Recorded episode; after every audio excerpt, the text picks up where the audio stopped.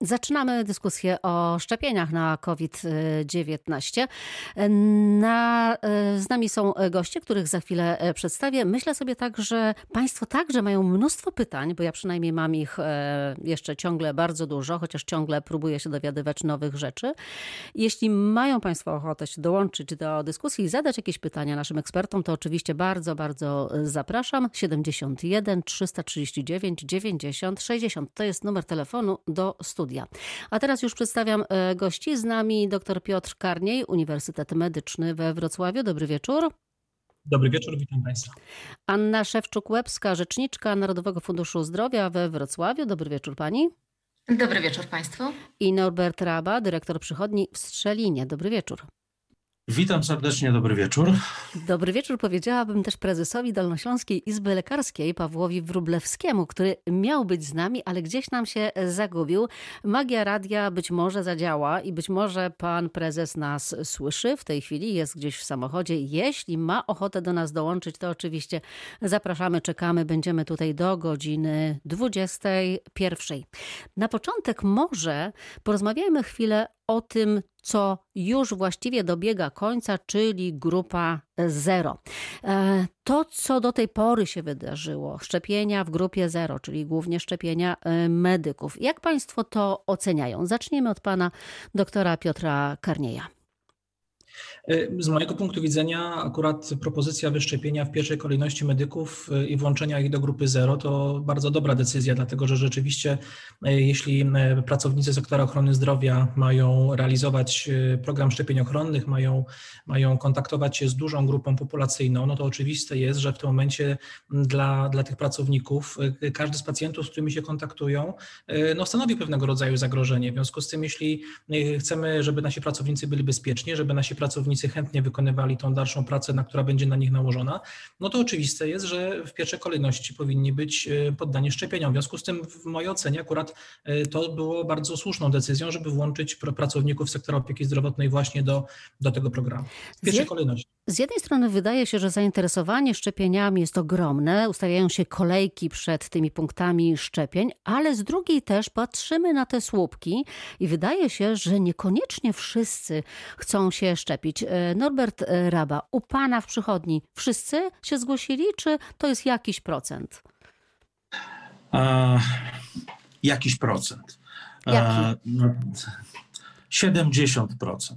I to jest, e, przyznam się, e, wynik zadowalający z punktu widzenia takiego, że no nie jest to mniejszy. Oczywiście chciałbym, żeby załoga była wyszczepiona w 100%, ale to jest e, też niemożliwe i nierealne. W tych 30% są ludzie, którzy albo przeszli już COVID i, i, uważają, że nie są im potrzebne dalsze zabezpieczenia, albo ludzie, którzy są nieufni. E, I to mnie najbardziej martwi, że w grupie mm, medyków czy pracowników ochrony zdrowia tej strefy medycznej białej również są osoby, które, które mają taki dystans do tych szczepień. Ale faktycznie jest to, w mojej przychodni jest to duży odsetek osób, które które się zaszczepiły i dzisiaj, dzisiaj już są po pierwszej dawce. Anna Szewczuk-Łebska, z nami rzeczniczka NFZ-u. Jest pani z nami, widzę, tak? Czy jestem. Jest pani. E, jak to wygląda? Jestem, w, jestem. Jak to wygląda w liczbach? Ma NFZ ma takie zestawienia? Ile osób już w tej grupie e, zero się zaszczepiło? Ile jeszcze powinno się zaszczepić? Jak długo to potrwa? Jeszcze takich liczb nie mamy. Tak naprawdę etap zero jeszcze się nie zakończył. E, medycy nadal się szczepią, nadal do 14, czyli do dzisiaj mogli się na te szczepienia zapisywać. E, także cały proces jeszcze trwa i te etapy zero i pierwszy nieco się na siebie nałożą.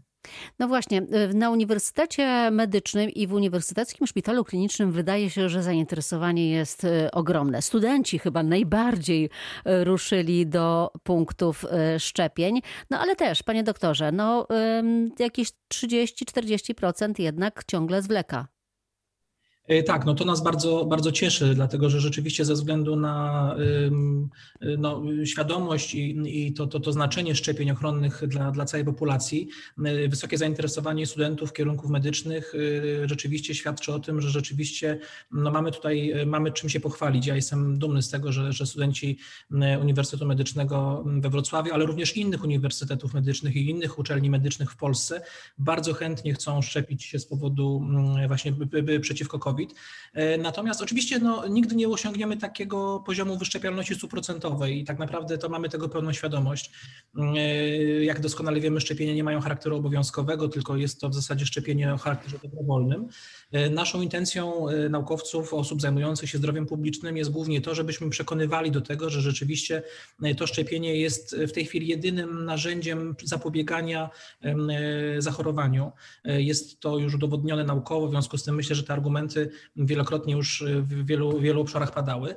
Więc my oczywiście mamy świadomość tego, że wielu naszych kolegów, koleżanek y, podchodzi dość sceptycznie do, do problemu szczepień, ale liczymy również, że z biegiem czasu, y, kiedy będą obserwowali u innych osób, y, no to, że te osoby zaszczepione nie manifestują jakichś daleko idących objawów, niepożądanych odczynów poszczepiennych czy jakichś innych konsekwencji, po prostu stwierdzą, że w zasadzie to dlaczego nie. Tym bardziej, że coraz więcej informacji publicznie pojawia się, które będą, które mówią o tym, że osoby zaszczepione będą mogły liczyć na, no nie chcę powiedzieć bonusy, bo to brzydko i niedobrze brzmi, ale na pewno na, na łatwiejszy dostęp na przykład do wakacji, czy do jakichś, czy do, do lotów samolotem i tu nie ma nic wspólnego z jakąś obowiązkowością oczywiście, tylko po prostu z pewnym ułatwieniem i myślę, że to ułatwienie będzie zdecydowanie argumentem. Za chwilę porozmawiamy o tym, czy może można byłoby szczepić więcej, bo nie jesteśmy jakimiś prymusami w Europie, jeśli chodzi o liczbę szczepień. Za chwilę porozmawiamy o tempie szczepień, jakie jest e, w Polsce, ale jeszcze zanim e, ten temat, to jeszcze chciałabym od e, Państwa usłyszeć komentarz na temat tych uprawnionych i nieuprawnionych. Sporo zamieszania zrobiło się po tym, jak grupa celebrytów zaszczepiła się w Warszawie. E, na Dolnym Śląsku też mieliśmy głośną sytuację z odwołaniem e, szefowej szpitala w Zgorzelcu po tym, jak zaszczepił się, zaszczepił się burmistrz. E, wiemy, że dzisiaj pani dyrektor wróciła na stanowisko, ale to jest tak, że właśnie NFZ kontroluje tę sytuację między innymi w Zgorzelcu. Czy jest więcej takich miejsc, gdzie dochodzi do pewnego rodzaju nieprawidłowości? Rzecznik rzeczniczka NFZ e, Anna Szewczuk-Łebska. Tych sygnałów wcale w naszym województwie nie ma dużo. E, w tej chwili e, jesteśmy na kontroli w dwóch szpitalach, w szpitalu w Zgorzelcu i w Wałbrzychu. I te kontrole jeszcze trwają. Tak naprawdę ich wyniki będziemy znali na początku przyszłego tygodnia. Także dopiero wtedy mm, będziemy w stanie powiedzieć, czy rzeczywiście któraś z osób zaszczepionych w tych szpitalach była zaszczepiona poza kolejnością. Ta grupa zero zaczęła się rozrastać, e, trochę przybyło jej osób, jak na przykład rodzice wcześniaków są teraz już e, szczepieni, ale zgłaszają się kolejni, na przykład psycholodzy i psychoterapeuci uważają, że są pokrzywdzeni, bo się w niej nie znaleźli. Doktor Piotr Karni, oni powinni być w grupie zero czy w jakiejś innej grupie? Znaczy, czytając literalnie program szczepień ochronnych y, czy program szczepień przeciwko COVID, znajdujemy tutaj psychologów klinicznych jako tych, którzy są uprawnieni do, do uzyskania szczepienia w tej grupie zerowej. W związku z tym, to Ci, tego... którzy pracują w szpitalach, klinikach, tak, ale na przykład y, psycholodzy, którzy mają własne gabinety. Znaczy, to znaczy tak naprawdę nie ma tutaj e, takiego wyszczególnienia. Mówi się o osobach wykonujących zawody medyczne albo osoby, które wykonują tego typu świadczenia zdrowotne, a więc psycholodzy kliniczni i inni, łącznie z, z pracownikami prywatnych podmiotów świadczących usługi zdrowotne. W związku z tym tak naprawdę z punktu widzenia takiego formalnego, no to trudno postawić tego typu zarzut, że może dotyczy, dotyczyć to tylko i wyłącznie pracowników szpitalnych. Tym bardziej, że w wielu miejscach w Polsce obserwujemy bardzo duże zainteresowanie ze strony dietetyków, ze strony właśnie psychologów, psychoterapeutów pracujących poza systemem systemem szpitalnym. I tak naprawdę tutaj nikt nie stawia wobec tego żadnego zarzutu, żadnej wątpliwości. Te osoby zdecydowanie udzielają świadczeń zdrowotnych, kontaktują się z pacjentami. W związku z tym istnieje poważne uzasadnienie, dla którego te osoby rzeczywiście powinny w tej grupie zerowej się znaleźć. Wiem, że nie zawsze to są, są zapisywani właśnie na te szczepienia. Norbert Raba, przypominamy, jest także z nami, dyrektor dużej przychodni w e, Strzelinie. Pan um, słyszy takie sygnały o tym, że ktoś jeszcze powinien się tam znaleźć e, w tej grupie zero? Jeśli chodzi o psychologów i psychoterapeutów, którzy funkcjonują e, w mojej akurat przychodni, którą mam przyjemność zarządzać, to zostali zaszczepieni jako pracownicy i e, którzy wykonują świadczenia e, zdrowotne tutaj akurat razem z psychiatrami w poradni terapii uzależnień. Natomiast powiem szczerze, że ja uważam, że, że ta grupa zero nie powinna być zamknięta ponieważ, e, szanowni państwo, są na przykład e, medycy, którzy, no, tak jak wspomniałem wcześniej, nie do końca w tej chwili wyrazili tą wolę, zgodę, ale za dwa miesiące okaże się, że będą chcieli. I przyznam się szczerze, że nie chciałbym czekać na to, aż staną w kolejce, zarejestrują się i, i, i dopiero wtedy będą zgłoszeni. Ja mam nadzieję, że dla usług medycznych, szeroko rozumianych usług medycznych i pracowników tychże usług medycznych, ta grupa zero będzie ciągle otwarta i będzie możliwość szczepienia w szpitalach węzłowych.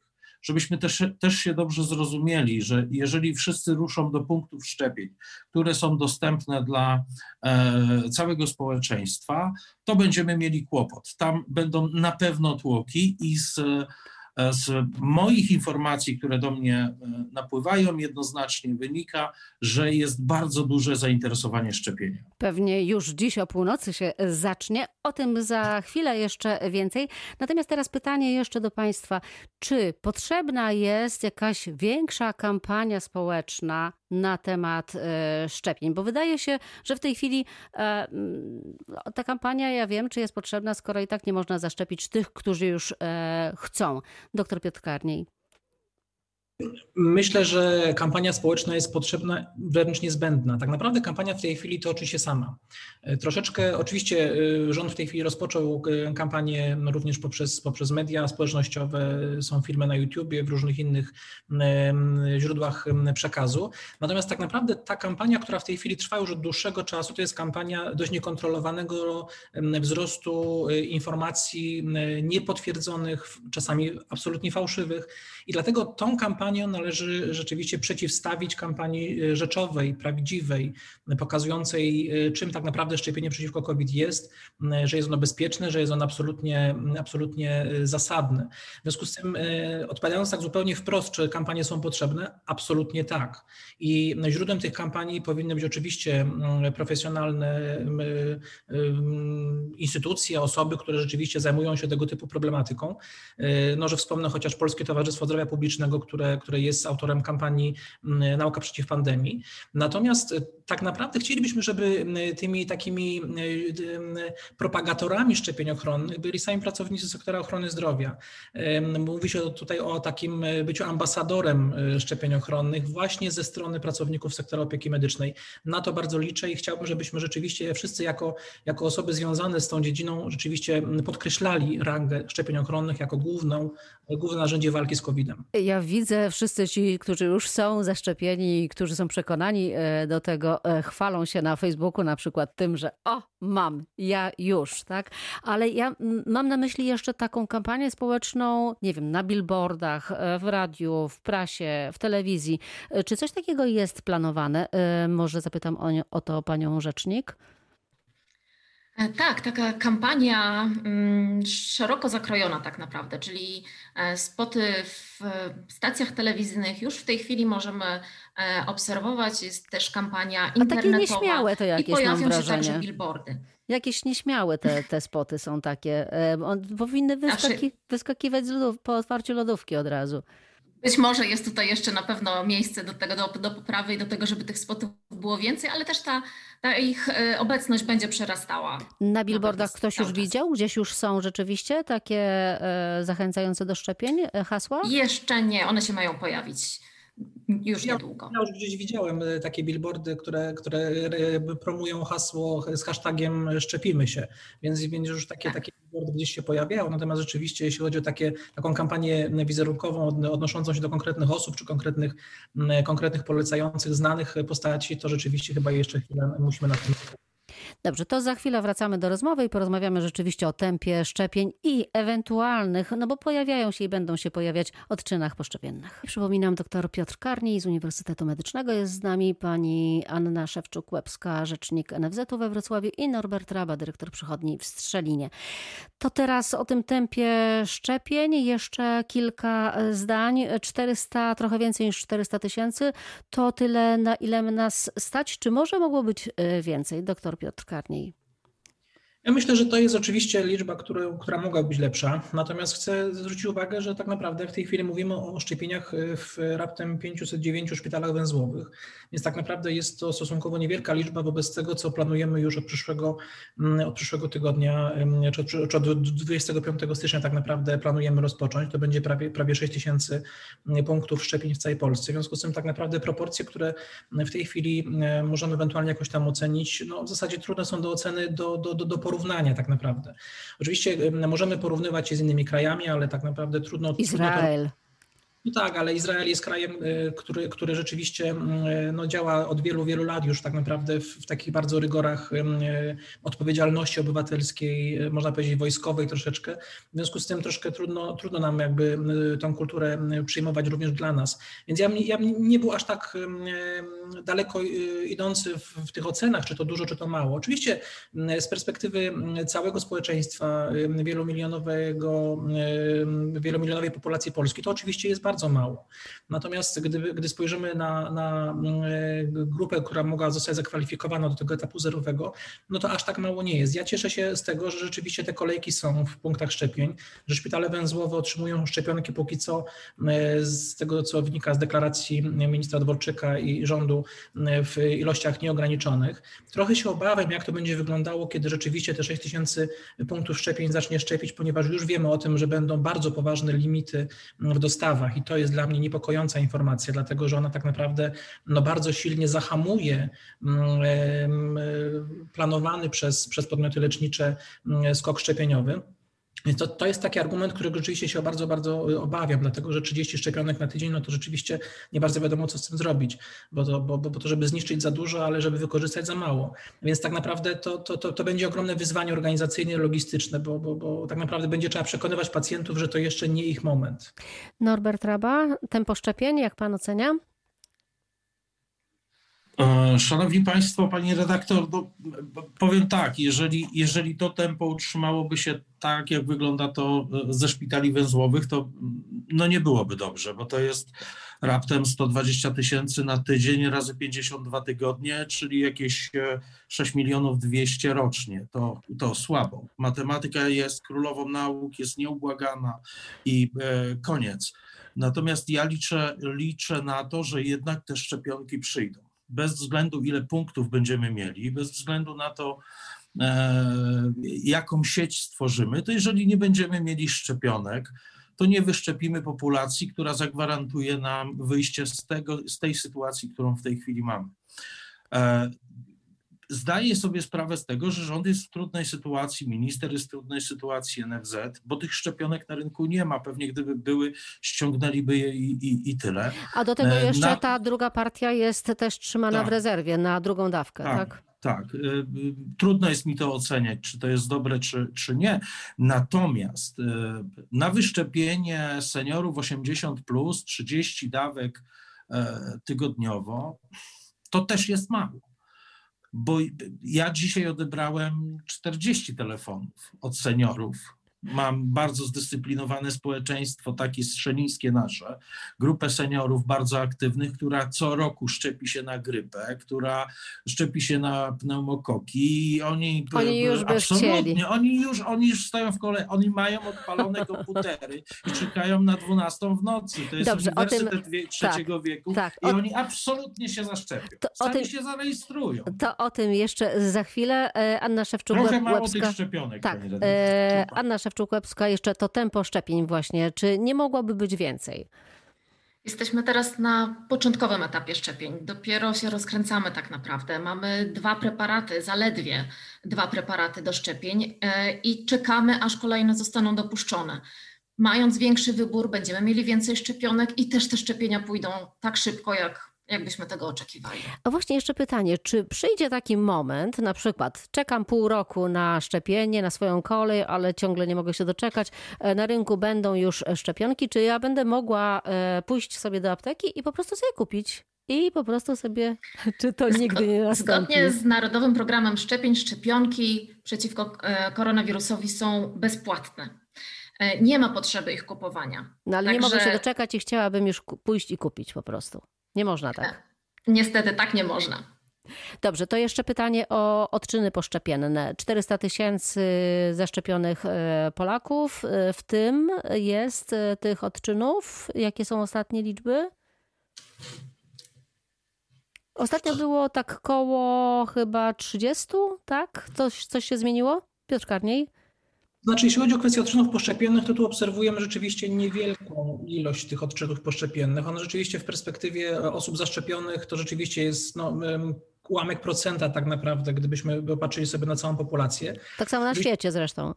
E, e, tak, no my patrząc, e, patrząc tak naprawdę na, na analizę odczynów poszczepiennych musimy zwracać uwagę nie tylko na populację polską, która jak słyszymy i wiemy doskonale tak naprawdę dopiero rozpoczyna akcję szczepień, ale musimy spojrzeć już na to, co dzieje się w Stanach Zjednoczonych, w Wielkiej Brytanii, w Hiszpanii, w tych krajach, które już są dość dalej zaawansowane niż u nas. I rzeczywiście tych odczynów poszczepiennych dużo nie ma. Te, które obserwujemy, to są tak naprawdę typowe dla, dla szczepień, na przykład takie, które obserwujemy również w przypadku szczepień na grypę.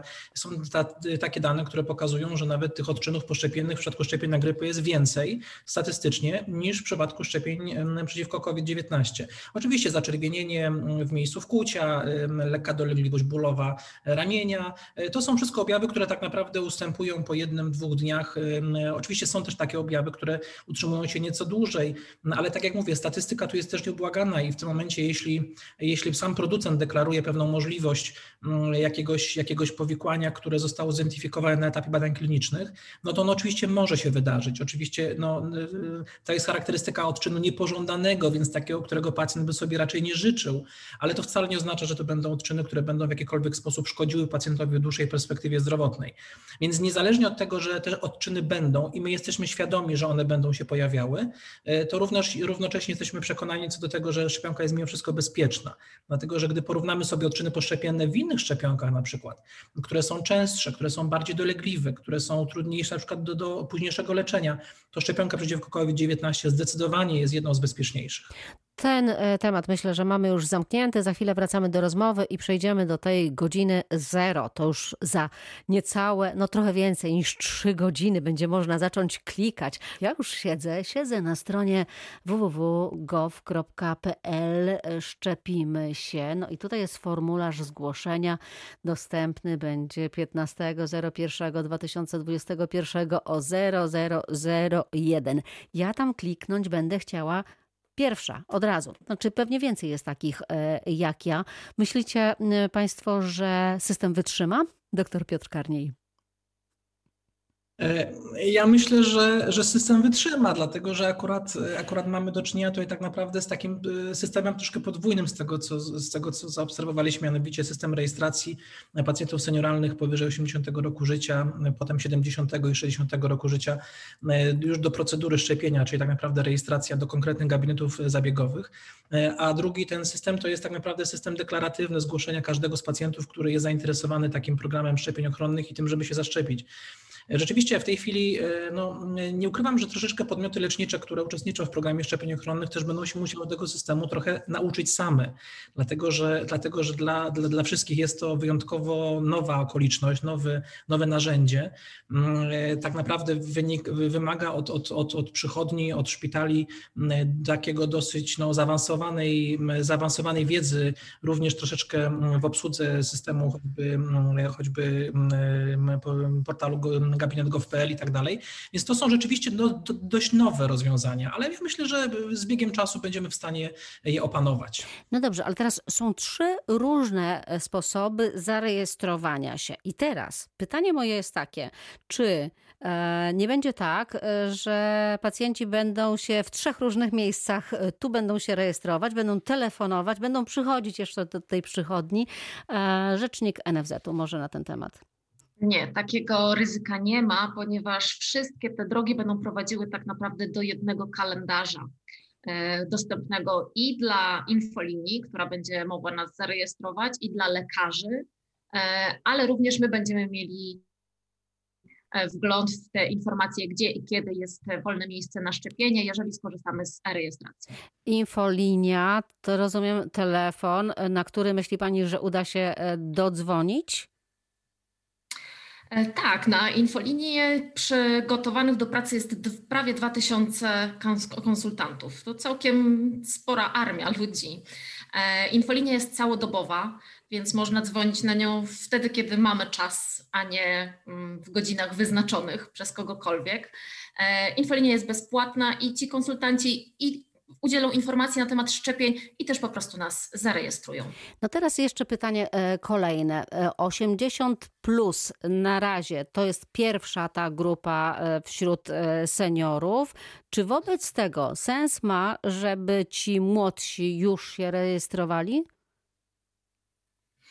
E, młodsi, czyli od 18 do 69 roku życia, mogą się zgłosić, zgłosić swoją chęć do zaszczepienia się. I później, kiedy przyjdzie już ich kolej i dla ich grupy wiekowej czy zawodowej będzie wystawione e-skierowanie w systemie, dostaną powiadomienie mailem, e, że, że już jest dla nich e, dostępny termin szczepień. Czyli na razie termin dostają tylko 80, plus, natomiast pozostali tylko się rejestrują. Teraz pytanie do Norberta E, Raby. Ja wiem, że w niektórych przychodniach już można się było zapisać, w zeszłym tygodniu na przykład. Ja tak się zapisałam. Nie wiem, czy to e, legalna lista. Jak to jest u Pana w przychodni? E, nie, nie prowadzimy żadnych zeszytów. Ja jestem w zeszycie. Dzisiaj, ja już bo, jestem dzisiaj, bo dzisiaj tylko tak można to zrobić.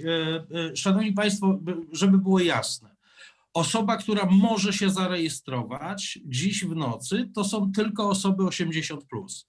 System rejestracyjny, który dzisiaj testowaliśmy i próbowaliśmy, e, e, zresztą bardzo dobry system, e, nie było z nim problemów. Jakby, jeżeli mamy poniżej 80 roku życia, nie zarejestruje nas. To znaczy tam nie, nie, w tym portalu podaje się PESEL i kiedy PESEL jest zgodny z, z, z odpowiednią grupą wiekową, wystawione jest e-skierowanie, które pozwala nam się zarejestrować. Innych możliwości nie ma. Więc y, y, tak naprawdę, jeżeli ktoś będzie chciał się zarejestrować, a nie, nie ma tego 80 i wyżej nie zarejestruje się.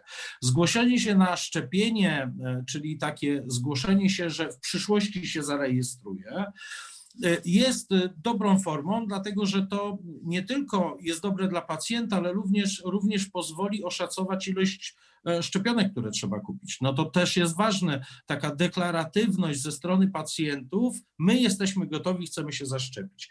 Natomiast system działa dość dobrze. Ja byłem dzisiaj e, bardzo pozytywnie zaskoczony. My funkcjonujemy na platformie P1 już z e-skierowaniami, z, z receptami e, od, od dłuższego czasu i dokładnie na tej samej platformie ministerstwa jest ten system gabinet gov.pl i system rejestracji na COVID-19 szczepień i myślę, że to zadziała. To no dobrze, ale 80, nie, nie, widzę 80-latków, którzy siedzą tam o północy i klikają, to e, raczej... Ja takich znam, ale, ale wiem, wiem też, ja wiem też, że e, większość 80-latków przyjdzie do przychodni, większość 80-latków zadzwoni.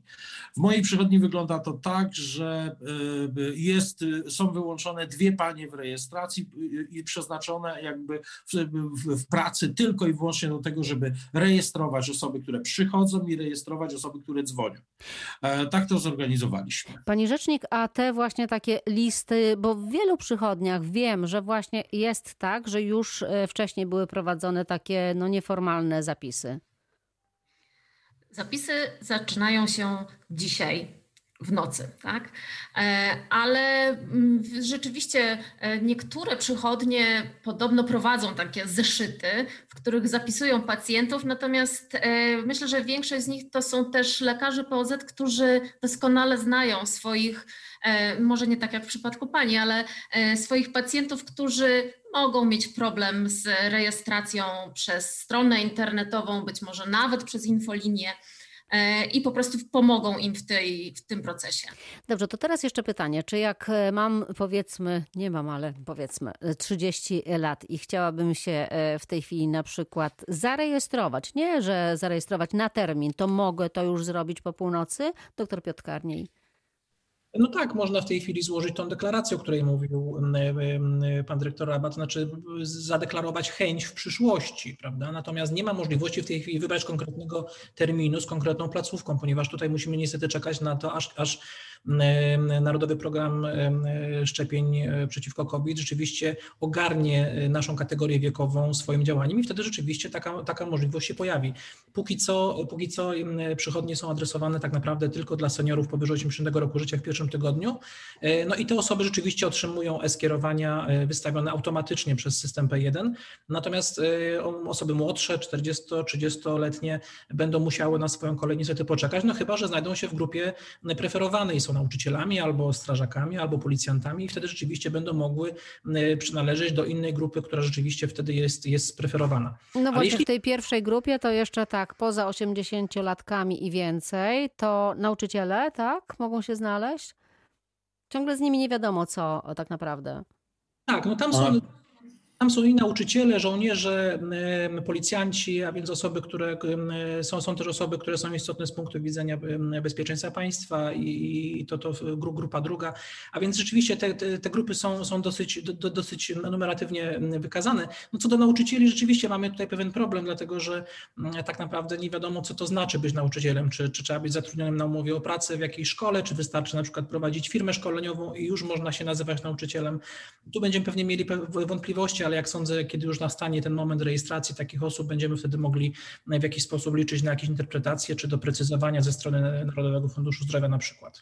Znalazłam na jednej stronie internetowej kalkulator szczepień. Mogę sobie tam wejść i sobie e, wpisać swoje dane i wtedy ewentualnie pokaże mi, kiedy ja tam e, będę zaszczepiony. Jak Państwo e, sądzą, tacy 30-latkowie, którzy nie są powiedzmy w grupie jakiejś bardzo pożądanej, nie są nauczycielami, czy, e, czy nie są, e, nie mają jakichś chorób współistniejących, to jak, jak myślicie, jak długo to może potrwać? No myślę, że do, do, do, do, końca roku. Do końca roku e, raczej tych grup, które są ważne z interesu życia społecznego jest tak dużo, że jednak to szczepienie przez ponad 6 tysięcy punktów dwa razy. Proszę pamiętać, że to są dwu, jakby szczepienia odbywa się dwie dawki. No, musi potrwać i e, tutaj nie, nie, nie ma zmiłuj się. No, lekarze kwalifikujący i pielęgniarki szczepiące są powiem brzydko, przepraszam pana doktora, defi towarem deficytowym tak, na rynku, więc z punktu widzenia POZ-u my też nie możemy sobie pozwolić na to, żeby na przykład sześciu lekarzy z POZ-u przeszło dzisiaj tylko do kwalifikacji szczepień, bo to będzie oznaczało, że zostawi, zostawi pacjentów swoich bez opieki. Tego nie możemy zrobić. Natomiast e, jakby jeszcze jedna, jeden krótki wątek, który jest dosyć istotny i ja chciałbym, żeby to było jasno powiedziane z tą rejestracją. Myślę, że nasi radiosłuchacze też y, by, by, chcieliby to usłyszeć. Żeby pójść do lekarza specjalisty, trzeba mieć skierowanie, tak? I wtedy można się zarejestrować. Żeby pójść na szczepienie COVID, trzeba mieć e-skierowanie i wtedy się można zarejestrować. Dzisiaj e-skierowania mają wystawione tylko 80-latkowie i tylko oni będą mogli się zarejestrować. Mam nadzieję, że to jest takie czytelne i jasne, że e, wszelkie inne próby jakby e, rejestracji, wpisywania się, to nie jest wpisanie się, czyli zarejestrowanie do gabinetu i wyszczepienie się na COVID-19. A czy znaczenie będzie miała kolejność zgłoszeń? Że... Mm, w jakim sensie? No w takim, że na przykład... Pacjent wchodzi i wybiera w terminarz tak? E, zazwyczaj pacjent chce jak najszybciej mieć e, szczepienie, więc wybiera najbliższy wolny termin. Natomiast Ale to pacjent wybiera, ten- tak? Bo my, ja jeszcze nie miałam okazji zobaczyć tego Tak, formularza. Tak, tak, tak. Y, y, y, W naszym grafiku punkt szczepień, e, na przykład punkt szczepień w PZLA ma e, dwa zespoły szczepieniowe, tak, które mogą przyjąć taką, a nie inną określoną grupę pacjentów. My taki harmonogram wpisujemy do e, systemu rejestracji i do tych grafików mogą wpisywać się pacjenci. E, Jeżeli jest jakiś rzeczywiście wolny termin bliższy, to pacjentom proponujemy najbliższy wolny termin, natomiast ktoś może z punktu widzenia na przykład wyjazdu, czy poprosić, ja poproszę o tydzień później. Tak? No to, to, to oczywiście to się da zrobić. Później da się zrobić. Trzy tak, ale- godziny i siedem minut zostało do tego pierwszego momentu y, zero. Y, Za chwilę kończymy audycję. Ostatnie zdanie już doktor Piotr Karniej. E, Tak, no musimy pamiętać, że wszystkie te terminarze i wszystkie te chęci, dobre chęci przychodni i punktów szczepień będą ograniczone ilością szczepionek, którą otrzymamy do wyszczepienia. Więc tak naprawdę tutaj też bardzo apelujemy do pacjentów naszych, którzy będą, em, jak chcieli jak najszybciej uzyskać szczepienie, będą mieli absolutnie pełne argumenty wiekowe na przykład, e, że e, późne terminy, czy też nieograniczony termin w przyszłości, no często nie jest winą tak naprawdę lekarza czy pielęgniarki w punkcie szczepień, ale po prostu tego, że mamy do dyspozycji 30 szczepionek na tydzień póki co. Także chcielibyśmy rzeczywiście wyszczepić wszystkich, no ale niestety no, tak z kraje jak mu materii staje. Postaramy się zrobić wszystko, co w naszej mocy. Tych, którzy są przekonani, przekonywać e, nie trzeba. Ci, którzy nie są przekonani, być może jeszcze się przekonają, jak zobaczą, jakie są korzyści ze szczepień. Najmocniej dziękuję za udział w dzisiejszej audycji. Dr Piotr Karniej z Uniwersytetu Medycznego we Wrocławiu był naszym gościem. Pani Anna Szewczyk-Łebska, e, z e, Rzecznik Narodowego Funduszu Zdrowia i Norbert Raba, dyrektor przychodni w Strzelnie. Bardzo Państwu dziękuję za wspólny wieczór.